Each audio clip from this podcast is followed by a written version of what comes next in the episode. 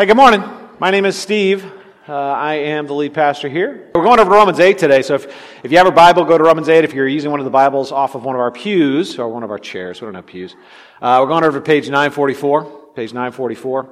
Uh, if you're using your app, that's great. Just type in Romans 8. All right, chapter 8 of Romans is the chapter of the Father's blessing, right? We've been talking about how uh, this chapter is, is just the pronouncement of the Father's blessing over us, right? Um, this weekend, I, I, did a surprise marriage conference. It wasn't a surprise to them, it was a surprise to me. Um, I wasn't planning on doing a marriage conference. I just got a call late Friday um, from Corey down at Heights, and he was like, Hey, uh, Raiden Hollis, uh, a local pastor, supposed to lead this weekend, but he suddenly got sick. Um, you jump in for me. I'm like, no, yeah, but I did it. Um, and so uh, I had a great time. It was actually it's been a, it's been a whirlwind of a weekend, but it really was a great time. I did the marriage conference. Lauren jumped in and did the Q and A with me yesterday. Uh, and during the Q and A, I was asked a question that I love to hear. Um, somebody submitted a question that said, "I am struggling with sin, and I just can't seem to break free, and I'm growing helpless." And you're like, Steve, that's a really strange question to be one of your favorites. It's really not. It's really not. Um, because uh, uh, here's the thing that person is exactly where they need to be in order to grow.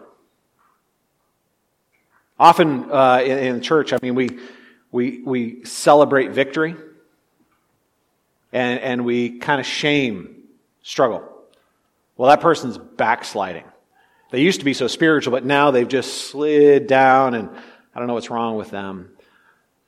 And uh, th- that actually is a, a very uh, flawed way of looking at spiritual maturity, spiritual development, spiritual growth, uh, and an understanding of how the Spirit actually sets us free. Um, that guy, whoever that was, that gal, was in a position where they were desperately needy exhausted by sin, longing for change, and fully aware of their powerlessness. That's a great place to be. Uh, in fact, it's Romans 7 23 and 24, right? When Paul said, But I see in my members another, uh, another law, waging war against the law of my mind, and making me captive to the law of sin that dwells in my members. Wretched man that I am, who will deliver me from the body of this death? That's what they're asking. Wretched man that I am, wretched woman that I am. Who will deliver me? How will they do it? Romans 8 answers this question. Romans 8 digs in, right? How do I actually experience deliverance? Um, if you were to think about it, if somebody were to approach you and they said to you, um, hey, I'm, I'm really struggling with uh, this besetting sin, I'm really struggling with this ongoing struggle. I'm really struggling. What advice would you give them? How would you advise them to be set free? How would you advise them to move forward? Would you encourage them to get an accountability partner or maybe a better accountability partner? Would you encourage them to take cold showers? Would you encourage them to do better and try harder? Um, Listen, that not only will not work, the problem is it'll often make it worse. Because our struggle with sin, at the end of the day, when we are struggling with that, who will set me free? The solution to that answer is not more willpower, more commitment, more determination, more me. The answer to that question is not do better, try harder. The only thing that can deliver us from the power of sin is the same thing that delivered us from the penalty of sin it's grace. It is the only thing that works. Everything else just rearranges the furniture of our hearts. Grace has the ability to recreate our hearts. The blessing of the Father is both freedom from the penalty of sin and progressive freedom from the power of sin. And because the Father loves us so much, He loves us exactly as we are, but He, leaves us, he loves us too much to leave us as we are. So we're going to be looking, digging in now to the Father's blessing as we continue now in Romans 4. So let's take a look at our verses. We're looking at Romans 8, verses 1 through 4. For Romans 8, verses 1 through 4. There is therefore now no condemnation for those who are in Christ Jesus. For the law of the Spirit of life has set you free in Christ Jesus from the law of sin and death. For God has done what the law, weakened by the flesh, could not do by sending his own Son in the likeness of sinful flesh, and for sin, he condemned sin in the flesh, in order that the righteous requirement of the law might be fulfilled in us, who walk not according to the flesh, but according to the Spirit. The word of the Lord. Thanks be to God. All right, y'all. Last week we did a deep dive into Romans 8 1. Uh, there's therefore now no condemnation for those that are in Christ Jesus, right? We looked at how this seems like an insane statement, right? Um, I am a sinner. There's therefore now no condemnation. I am ungodly. I am therefore not rejected. Uh, I am a rebel and a traitor to my God. Therefore, I am not condemned, right? The, the cause doesn't seem to match the effect. Um, and, and yet when we look at Paul's argument through the first seven chapters of Romans, we find that this apparently insane statement is actually perfectly sane. And in fact, it's totally logical when you understand that we uh, are following a God who justifies the ungodly. Right? He doesn't justify the worthy. He doesn't justify the hardworking. He doesn't justify the successful. He doesn't justify those who pick themselves up by their own bootstraps. He justifies those who have discovered their helplessness, brokenness, and need and come to Him with nothing but their sin and their faith. And when they come with their need and when they come with their trust, He gives them as a gift what they could never earn on their own. Through grace, He gives them the gift of righteousness. He gives them the gift of pardon. He justifies the ungodly. This is such good news, right? This is such good news. I, have spent two weeks in it, and I would love to spend another, but we're going we're to move forward. Um, here's the thing. I love this because we don't need to pretend that we're anything more than we are. We really don't. I have no need to put up a front. I have no need to create a religious image. I have no need for you to think anything about me or for me to try to pretend I'm anything I'm not. I, I can just be a, an ungodly sinner who has been saved by grace. I, you know, I just need grace. I need to be justified by God through the work of Jesus. And now, having been set free from the penalty of sin, I can now humbly come to be set free from the power of sin by the work of the Holy Spirit in me from the inside out. There's therefore now no condemnation for those that are in Christ Jesus, right? That looks back to the first seven chapters of Romans. Verse 2 now moves us into this new argument. In verse 2, he says, For the law of the Spirit of life has set you free in Christ Jesus from the law of sin and of death. Uh, that is the first mention. The Spirit of life is the Holy Spirit. It's the first mention of the Holy Spirit in this chapter. You've probably read this chapter before. I don't know if you've ever noticed. This is the chapter of the Holy Spirit. The Holy Spirit is mentioned 19 times in this chapter.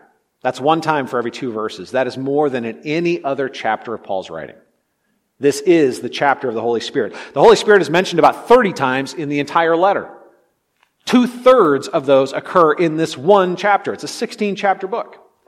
This is the chapter of the Holy Spirit. Now, it's easy to miss because the chapter is not about the Holy Spirit. Right? This chapter isn't teaching us who the Holy Spirit is or, or, or more about how the Holy Spirit relates to the rest of the Godhead, right? There, there's no, there's no in-depth teaching on the Holy Spirit, but He pervades this chapter. This chapter is about us. This chapter is about our receiving the blessing of the Father and our being worked on or, or, or, being set free through that blessing. But what becomes apparent is that it is the work of the Holy Spirit that sets us free. It is the work of the Holy Spirit to bring us into an experience of, of the blessing of the Father, right? The Father declared or, or sent a, a, a mission to set us free, right? The Son fulfilled that mission, and the Holy Spirit applies the victory of that mission to our lives. right? There's no way to understand our Father's blessing to us without seeing how it's tied to the Spirit's work in us. Um, when you became a believer in Christ, uh, you were indwelt by the Holy Spirit, right? You may not, you know, it's like, well, I don't, I don't feel anything.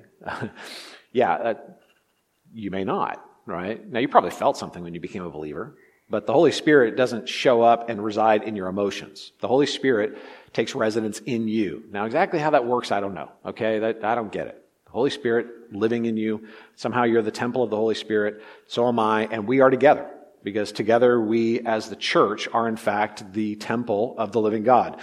All that stuff is pretty mysterious. It just is revealed to us. We know it's true, but the Spirit is in us, and it's the Spirit's job to lead us into the Father's blessing. Right? What the Son accomplished and what the Son won, the Spirit applies. The Spirit takes the death, burial, and resurrection of Jesus and works it in us from the inside out. It's the Spirit's job to lead us into the transformation of grace. And he does that by setting us free from the law of sin and of death, right? Our verse tells us, For the law of the Spirit of life has set you free in Christ Jesus from the law of sin and of death. Now, what's all this talk about law? Get a little tripped up because this, these four verses are, are very technical in their own way and, and pretty dense in their meaning. So, so what is this about the law of the spirit of life and, and the law of sin and of death? There's a rhetorical purpose um, that Paul is using for the use of the word law, no, the Greek word nomos, in, in these verses. Um, but for now, I just don't get tripped up by it, okay? Because law can mean slightly different things in slightly different contexts. We know that, right? There's the law of the land, and there's the law of gravity. Those are two different laws, right? Same word, same principle, but they mean slightly different things, right? The law of the land is a decree of rules. The law of gravity is a principle that controls power, right? So the Mosaic law is a decree of rules. The law in this verse is controlled on a principle that controls power. So we could, in fact, read this verse in this way, and it might help a little bit. For the power of the Spirit of life has set you free in Christ Jesus from the power of sin and death. Now you're starting to like, oh, okay. Yeah, that, that makes a little bit more sense, right? The, the power of the Spirit has overcome the power of sin. The power of Spirit of life, my connection with God, life, has set me free from the power of sin and death. Death is separation from God. The Spirit comes in and connects me to what I've been cut off from. It allows my disordered desires to become connected to the source of life instead of trying to pursue life outside of relationship with God. The power of the Spirit of life sets me free from the power of sin and death. So the statement itself is pretty simple when we understand it in that way. But, but why didn't Paul just use the word power? All right. He had that word available. Why did he use law in a technical sense to mean a principle that controls power? Well, he's using the word law, nomos, the Greek word nomos, to contrast it to the ineffective power of the Mosaic law, right? Take a look at the beginning of verse 3. For God has done what the law, weakened by the flesh, could not do. Do you see the contrast? The law of the Spirit of life has set you free from the law of sin and of death because God has done what the law, the Mosaic law, could not do because it was weakened by the flesh, right? The law of the Spirit of life wins the battle that the law of Moses was powerless to win. It wasn't the Mosaic law's fault. It just couldn't do it, right? The law is good but it has no power to give life. Right? As a set of rules uh, and as a covenant. Right? God created this covenant with the nation of Israel. The Mosaic covenant. Moses was the one who created it with the nation of Israel. And, and the Ten Commandments are, are kind of the marquee, right? They're the, they're the top ten, right? But there's 500 and some odd commands in this whole thing, right? And, and, and this law basically said, if you obey, you'll be blessed. If you disobey, you'll be cursed. Right? The law had the ability to condemn, but it didn't have the power to help us obey. And what that means is that the law is a little bit like it, it comes on the outside of us. It's external to our hearts. It's external to our motivations. And so you can put these rules on me. You can put these laws on me, but it doesn't have the power to actually change the motivations inside, um, inside that law. Right? So it might change the external manifestation of my behavior, but it doesn't change the root of my motivations. It doesn't have the power to reorient my disoriented desires. It doesn't have the power to, to awaken within me a responding love for God, right? It's a little, little bit like somebody in the garden. Uh, and when you see weeds, you're just going around and kind of chopping the tops off of them, right? You know the root is still under there, right? Now, if you're diligent enough to keep chopping the top off, it looks like there's no weeds, which honestly is a lot of what religion does. That's what a lot of, of our, of our, um, our discipleship models honestly are like that. They're just focused on making sure that you chop the weed low enough that it looks like it's not there, but it doesn't actually take the root out. Okay? Um, that's what the law does. That's what rules do. They have the power to, to conform the exterior without transforming the interior. It's, the law is a little bit like a glove, right? You can put it on your hand. Now, it, it can, it can, it can clothe the hand, but it cannot control the hand. The hand is still responsible for what happens, right? And so that's why Paul says that, that the law, while it was ineffective in transforming the human heart, was not wrong or bad. In fact, another place he says it is good and holy and just. Right? The law is good. The problem isn't with the law, the problem is with the, the heart of man, right? For God has done what the law, weakened by the flesh, could not do. The problem wasn't with the law, the problem was with us. The law was an ineffective tool to fix us. And you're like, oh. And we've already talked about this. God never gave the law to transform the human heart. We, you know, we twisted it that way. We used it for self-righteousness. The historic Israelites did that. They, they, they, they obeyed in certain ways and ignored the ways they disobeyed and used it as a, as a club to, to beat others down and show how great they were because we do that with everything. That's our sinful heart, right? But God never actually gave the law to fix the human problem. God gave the law to make that problem known by making it worse. Okay? We, have talked about that. Those are in previous sermons. But, but God has done what the law, weakened by the flesh, could not do. The law was powerless to transform the human heart. but the law of the Spirit of life, the power of the Holy Spirit can do what the law could not. The law could simply stand between us and God and condemn us. The Holy Spirit resides in us and can transform us, right? God did the work to set us free. Take a look, at the rest of verse 3, right? For God has done what the law, weakened by the flesh, could not do by sending his own Son in the likeness of sinful flesh. And for sin, he condemned sin in the flesh. The Father sent his own Son in the likeness of sinful flesh. It's interesting that he that Paul uses the term own son here. I, there's no great theological or deep meaning. There's no profound insight. It's just an observation. Paul doesn't use that phrase a lot. Um, John John uses that. The apostle John, um, thank you, emphasizes uh, the um, the relationship of the Father and the Son and the intimacy of the Father and the Son. I just find it interesting that Paul uses it here in this context that the Father sent his own Son. It's a nod to the deep relational connection of the Father and the Son, the, the shared cost of God the Father and God the Son in accomplishing our redemption for us. The Father sent his own Son in the likeness of sinful flesh.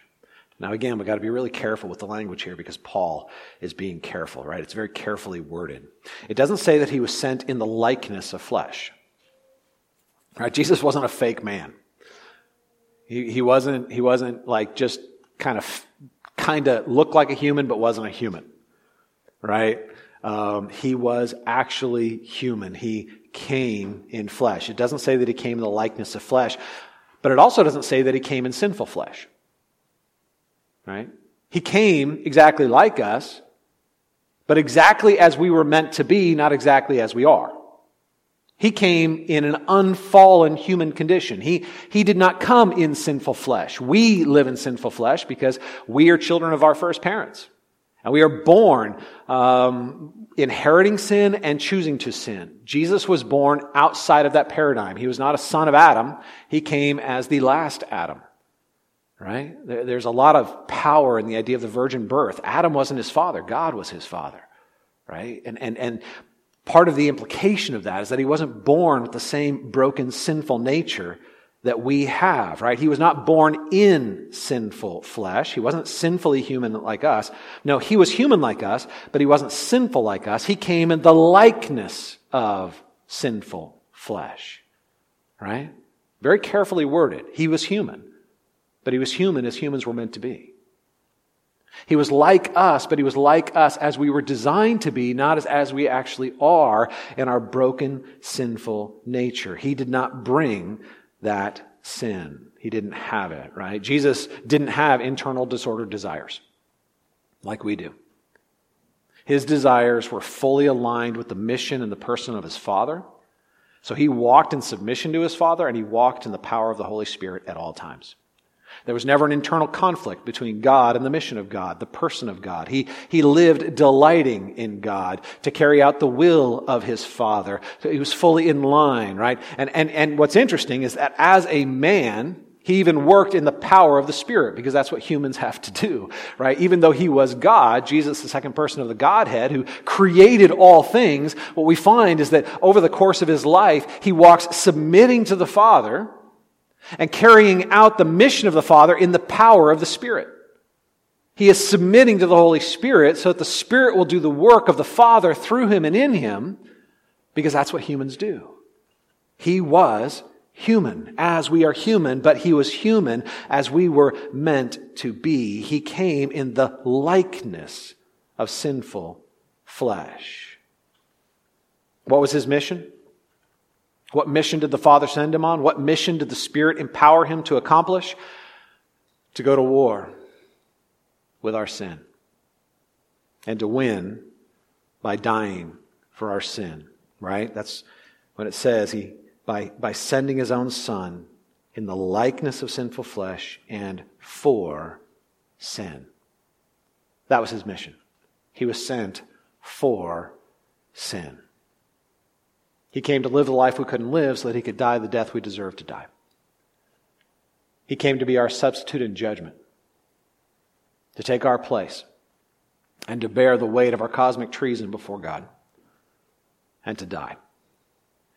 The Greek word here that's used for sin is the same one that's used throughout the Septuagint, which is the Greek translation of the Old Testament.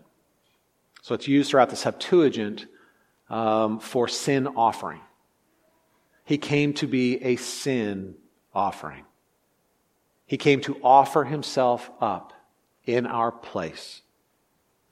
Uh, very much like the sacrificial animals in the Old Testament uh, that were just foreshadowing Jesus, right? They didn't take away sin, they were just foreshadowing Jesus, the one who, who would. God sent his own son, Jesus, in sinless flesh so that he could become a sin offering for us.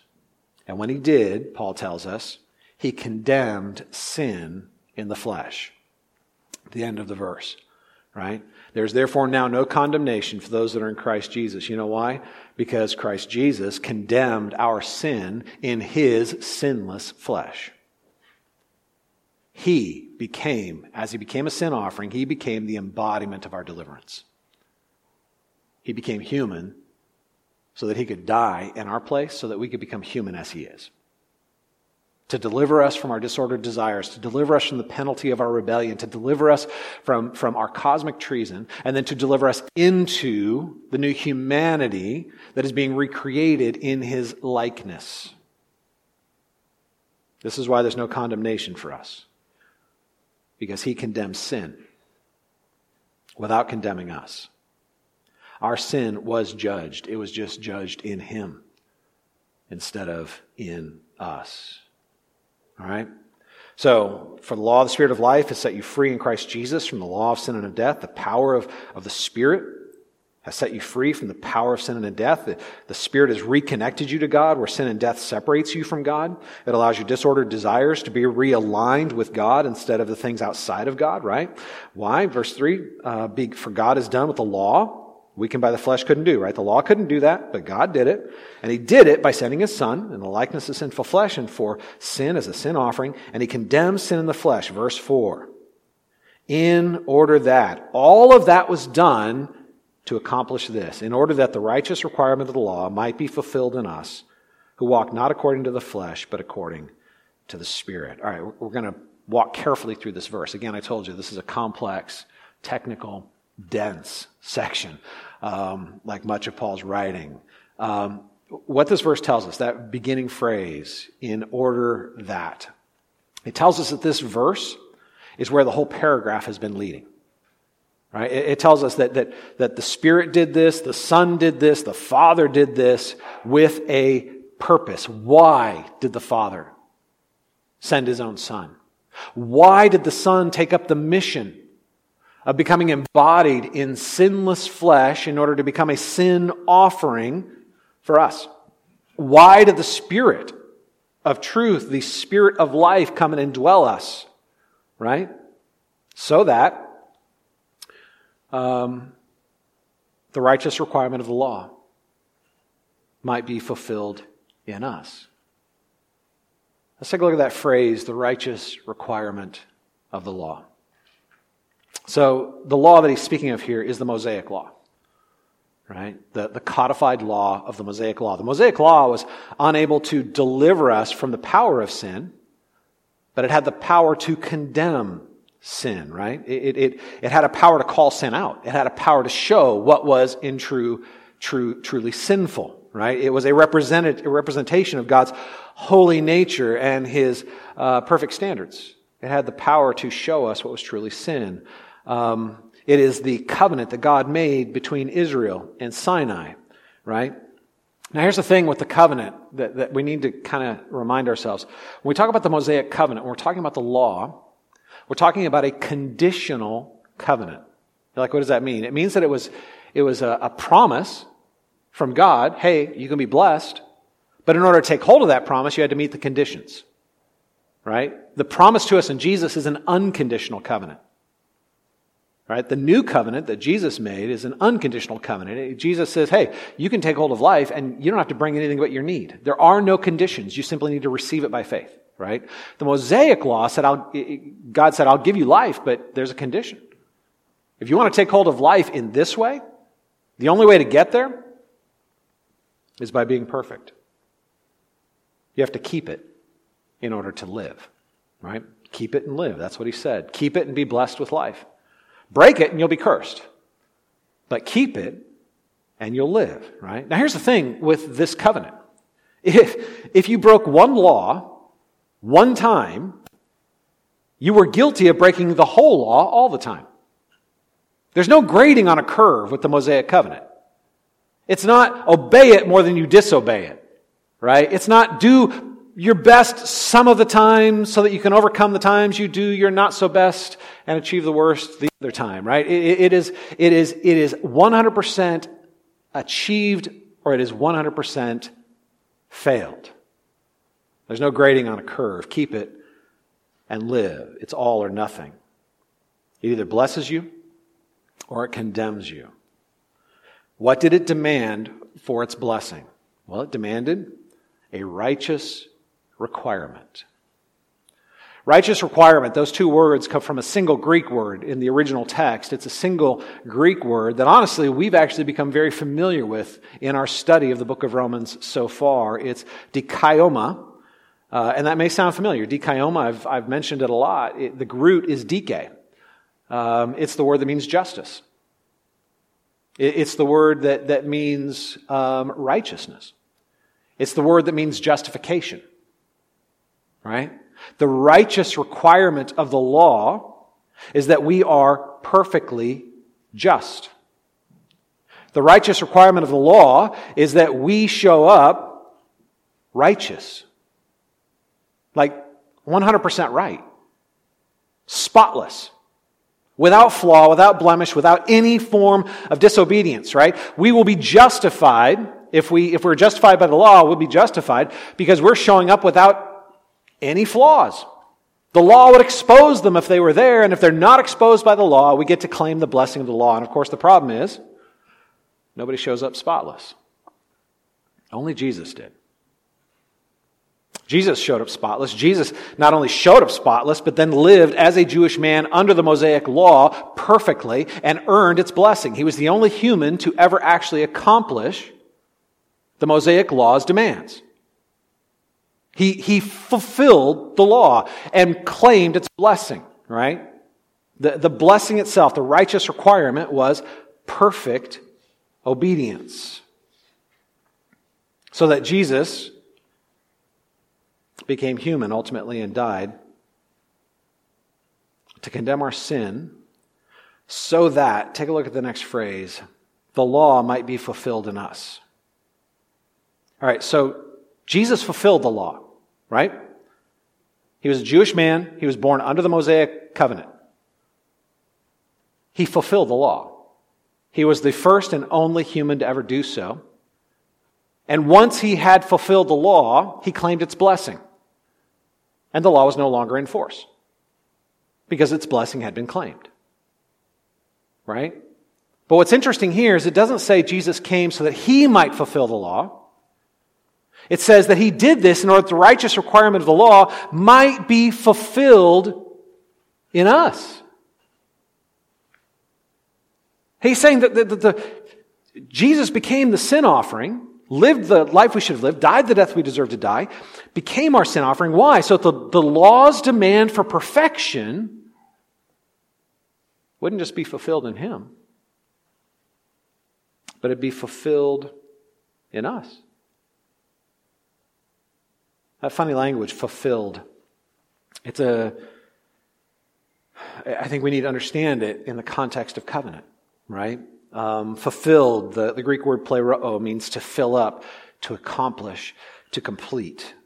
It's contract language, right? If, if you go to your boss and your boss says, look, um, if you're going to earn this bonus, you need to fulfill these expectations. You have to accomplish these goals, right? Here's a, an empty cup right now, but by the end of the year, I want it to be full of accomplishments and these specific accomplishments for you to receive this benefit, right? Somebody who fulfills a contract fills up the expectations and requirements, accomplishes the expectations. Now here's, here's the tension, right? Because we know Jesus did that for us. We know Jesus perfectly fulfilled the law on our behalf. Now he's saying that Jesus died in our place to remove our condemnation that we might become the fulfillment of the law. Now, this gets even crazier. Jesus died and rose not just to remove my condemnation, but so that I might become the fulfillment of the law, so that I might earn the blessing of the law. Now, it's really important that we pay attention to the preposition here. Really important. Notice that it says, in order that the righteous requirement of the law might be fulfilled, what's the preposition? In, not by. In, not by. It doesn't say the law will be fulfilled by us, meaning we have to do it to earn a blessing. It doesn't say it will be fulfilled for us, meaning that he's the one that did it and we just get the benefit. It says it will be fulfilled in us. What in the world? Hmm. All right, let's make this clear. Jesus died and rose again. He fulfilled the law, he claimed its blessing. He took your sin and removed your guilt. He took your condemnation, so there's none of it left for you, right? Your sin was condemned in him, and there's no condemnation left for you, right? Jesus died and rose again to declare you righteous before God. That's justification. You have been declared right. But he also died to make you righteous.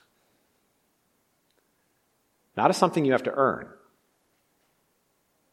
but as something you'll get to experience. Not as something you have to accomplish for God, but something God is going to accomplish in you. Are you following the language? The law here isn't a set of rules we have to obey in order to be worthy of our calling. The law isn't a set of rules we have to obey in order to take hold of a blessing. The law is an expression of what is right and good and holy and just. And God is going to fulfill that expectation in us. We're not going to, we're not going to fulfill it for God. He's going to fulfill it in us. We were delivered by grace, right? We've, we've talked about that. We've been delivered by grace. The penalty of my sin has been placed on Christ and it is, it is no longer on, on me, right? And, and, um, and all I have to do is receive that grace. All I have to do is respond to that love. All I have to do is trust that promise to receive its benefit, right? Because I am saved by grace through faith. I am declared right because Jesus was my substitute, died my place, and rose again, right? All I have to do is respond to that grace. How do we, who are no longer under the law, become what the law demands? righteous. We do it in the same way we took hold of our initial salvation by continuing to respond to grace. It's the work of the Holy Spirit in us, not our work for the Holy Spirit. It is the work of God applied to us, the power of God let loose in us not our work for God. We responded to grace to be saved. We respond to grace to be changed. It is the work of the Spirit of life. How, how do we become the fulfillment of the law in practical terms? In other words, how do I, an ungodly person declared righteous by the grace of God, become godly? How, do, how does Steve the one that is filled with disordered desires, become more like Jesus who has none? How do I make this progressive change in my life? In the same way that I got into this life by continuing to respond to the love of God extended to me through the work of Christ, through the relationship I have with the Holy Spirit. Listen, this is, this is what I want to drive home. Because I think we just miss this. God wants you to change. Right? There are some people that are like, hey, I'm forgiven. God loves me act- exactly as I am. That means exactly as I am is great. And that's just not true. Right? We are ungodly. so, yeah, God loves the ungodly, but why would we want to stay trapped in our disordered desires? Why would we want to keep chasing life in ways that we can't find it? Why would we want to keep pursuing the fullness of life through behaviors that never lead us to the fullness of life, but only further enslave us to unhappiness and discouragement and frustration? It doesn't make any sense, right? We, are we're, we're ungodly, but we want to be godly. We're, we're, we're broken, but we want to be whole. We're sinners, but we want to be righteous. Why? Not because we're afraid we're going to be condemned, but because we want to live. I want to experience the fullness and the flourishing of life. I don't want to keep running to broken cisterns and licking dust, pretending like it's water. I want to come to the fountain that is bubbling with the water of life, to have my soul refreshed, to have my heart made new, to give me energy and life and power and joy, that I might be filled with the fruit of the Spirit. Love, joy, peace, patience, kindness, goodness, self-control, and faithfulness. That's in there too. I always forget to put that one in there. The very things we want. Right? And I love even the language, the fruit of the Spirit. Those aren't your, those aren't a list of character qualities that you put on a checklist and, and you just do your best to try to, you know, accomplish those things or develop those things in your life for God. No. Fruit isn't something you work at. Fruit is the byproduct of something else, right? If you're walking in the Spirit, if you're relationally connected to the Spirit, if you are responding to the love of God, the fruit is what comes. It isn't your work for God, it's the result of your relationship with God. The Holy Spirit does it in you. It's not your work for God. Listen, using grace as an excuse to continue living in sin is like being delivered from the insane asylum and choosing to continue to live in it. It doesn't make any sense. But listen, being delivered from the insane asylum of self effort, like, okay, yeah, you're delivered by grace, and then getting down to the hard work of obedience, like, okay, now it's all on me. I have to accomplish this for God. I have to do this to be worthy of that's just as insane. It's not my work for God, it's God's work in me. The righteous requirement of the law will be fulfilled in me by the work of the Holy Spirit, the Spirit of life in me. As I continue to respond to the love of God, as I continue to be humbled by the grace of God, as I continue to be made grateful by the gift of God, the Holy Spirit delivers me. Grace set me free, and grace will transform me. What we're talking about is the difference between justification and sanctification. Two, two $10 theological words, right? Justification is a word that means that I'm declared right. So when I believe in Jesus, I am justified. God brings down the gavel of, of his sovereignty and says, You are not condemned. You are righteous before me. And once that declaration has been made, it is complete and it is irreversible. Right? When the God of the universe, who is the judge of all things, declares you right, you are right. Right? Because he can't lie. And he doesn't make mistakes. And he doesn't change his mind. Right? Justification. Right? It's a beautiful gift that comes to us because Jesus died and rose again on our behalf. Sanctification is the progressive work of the Spirit delivering us into what we've been given in Christ. So it is the, the progressive change that takes place where I'm becoming more of what I've already been declared to be in my practical experience, in my day to day life, in my motivations, in my behaviors, in my interactions with other people. Sanctification is the process by which the Spirit of God is at work, delivering me out of the power of sin because I've already been delivered from the penalty of sin. The Spirit does this. Now, here's the thing the Spirit does it not through condemnation, but through conviction. There's no condemnation for those that are in Christ Jesus, but there is conviction. Let's talk a minute about conviction because I want to help you understand that when the Spirit is progressively setting us, setting us free,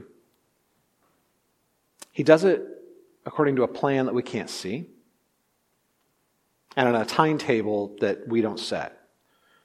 All right, so let's just establish a few things that, that I think are obvious. One, God had the ability when you became a believer to completely eradicate your sin. He had the ability, when you believed in Jesus, to completely set you free from the power of sin. He didn't do it. That means that God has a purpose for the sin that remains in your life. God uses what he hates to accomplish what he loves. But God, in that process, will choose which sins to progressively set you free from. How do you know where the Spirit is working to set you free? That's conviction. Conviction is the area the Spirit is at work to help you grow into becoming who you've already been declared to be in practical experience and not just in your position before God. All right, I'm going to use an illustration that my pastor, Darrin Patrick, used to use. I loved it. Um, I want you to take your finger, put it up, put it in the soft spot of your shoulder, and press really hard. Hard. I know it's uncomfortable. Push harder. Okay, if you were to do this for a while, you think you could think about other things? Pretty soon you're going to be like, this is all I'm thinking about. Keep pushing. Come on now. Come on. all right, you can stop now. You're like, Steve, that was just torture. I know! That's exactly how it feels when the Spirit's at work.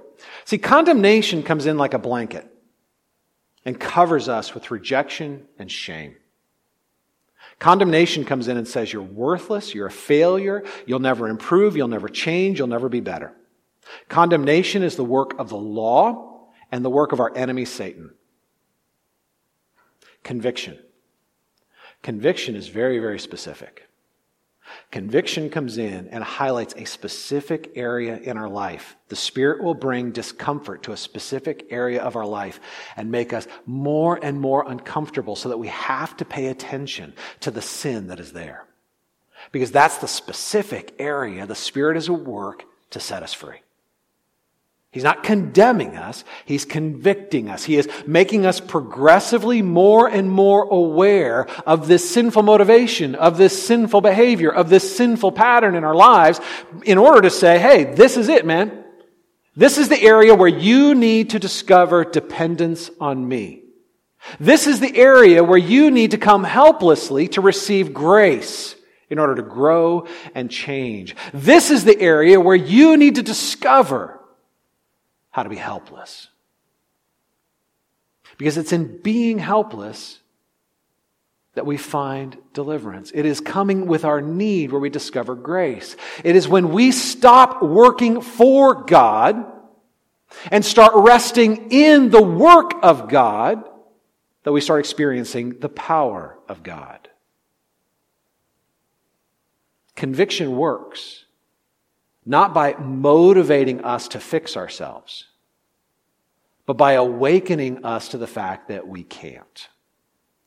And it creates within us a desperate helplessness where we come to God and beg for grace. Not because we're afraid we're not going to receive it, but because we desperately want it. Wretched man that I am, who will deliver me from this body of death?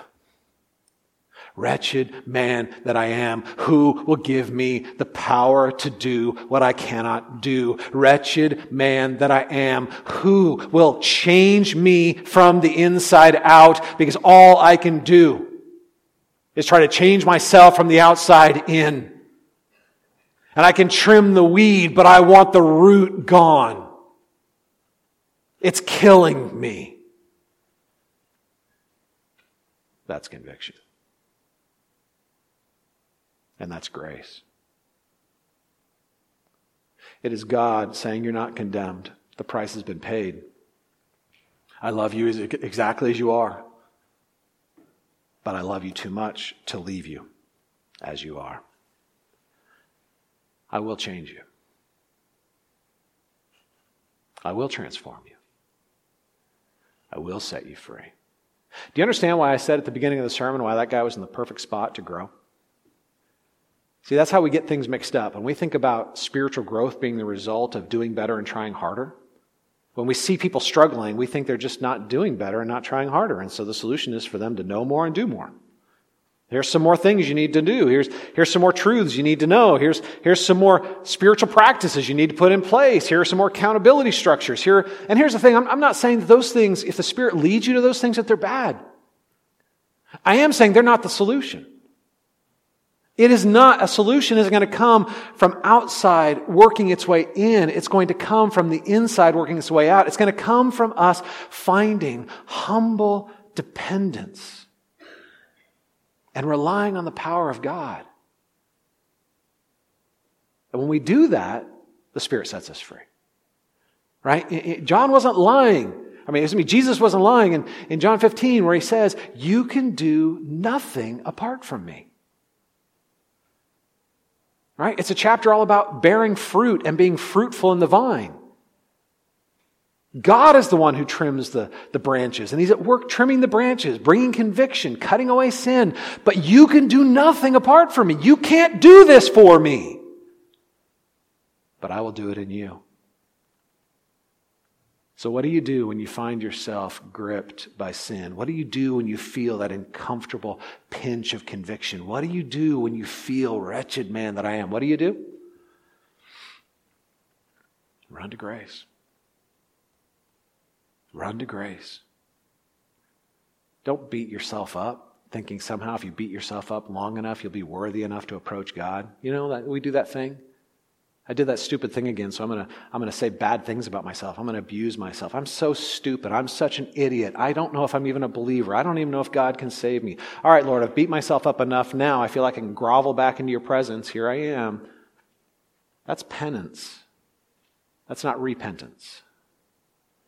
Repentance is when we simply come into the presence of God, even in the midst of our sin.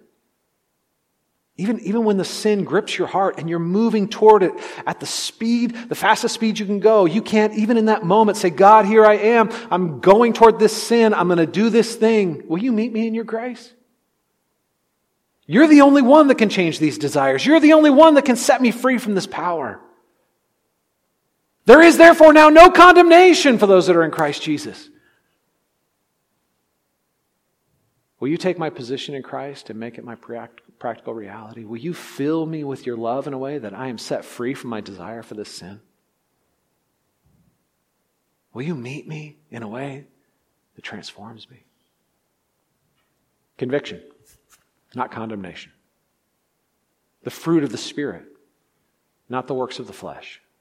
God's work in us, not our work for God. But here's the thing that's the blessing of the Father. He will deliver us from the penalty of sin, and He will progressively set us free from the power of sin. All right, I'm going to close this in word of prayer. And then we are going to share communion. And uh, then we're going to sing, and then we're going to have a baptism. Um, but let me pray for us. Father, we thank you that um, your blessing isn't just the removal of a guilt but the gift of change.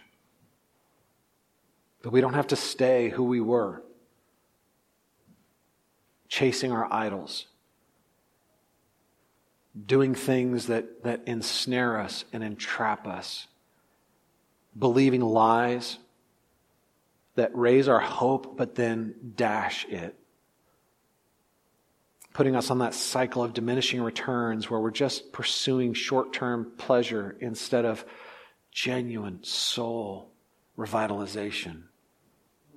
Lord, what we want is your love. What we want is the experience of your presence. What we want is, is the infusion of your goodness. What we want is, is your purpose to give us dignity and to crown us with glory. What we want is for your love to, to communicate to our souls that we are worthy of being seen and valued. What we, what we want, Lord, is your presence to give us a deep soul rest instead of just the distractions that we run to. Lord, we want you.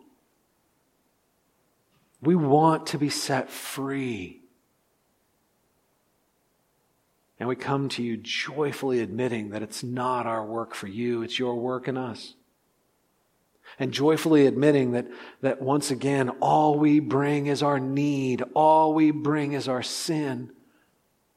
And that's all we need to bring because you love us exactly as we are. And man, you love us too much to leave us as we are. You will set us free. Give us hearts to respond. Give us humble hearts to come with, with, with broken humility. Give us, give us humble hearts that can be lifted up with, with the joy that is ours in Christ. I pray for my friends that are, man, they're, they're in the death grip right now. They're struggling. They're in that battle. Instead of feeling condemned, Lord, will you awaken within them the hope of the fact that they're being convicted? Instead of feeling rejected, alone, and like failures, will you give them the hope of recognizing that you are the God who justifies the ungodly and you are the God who sanctifies those who simply come in humility, seeking to respond to your love and be set apart for your glory? Lord, it's your work, not ours. Do it in us for your glory and for our good. And all God's people said, Amen.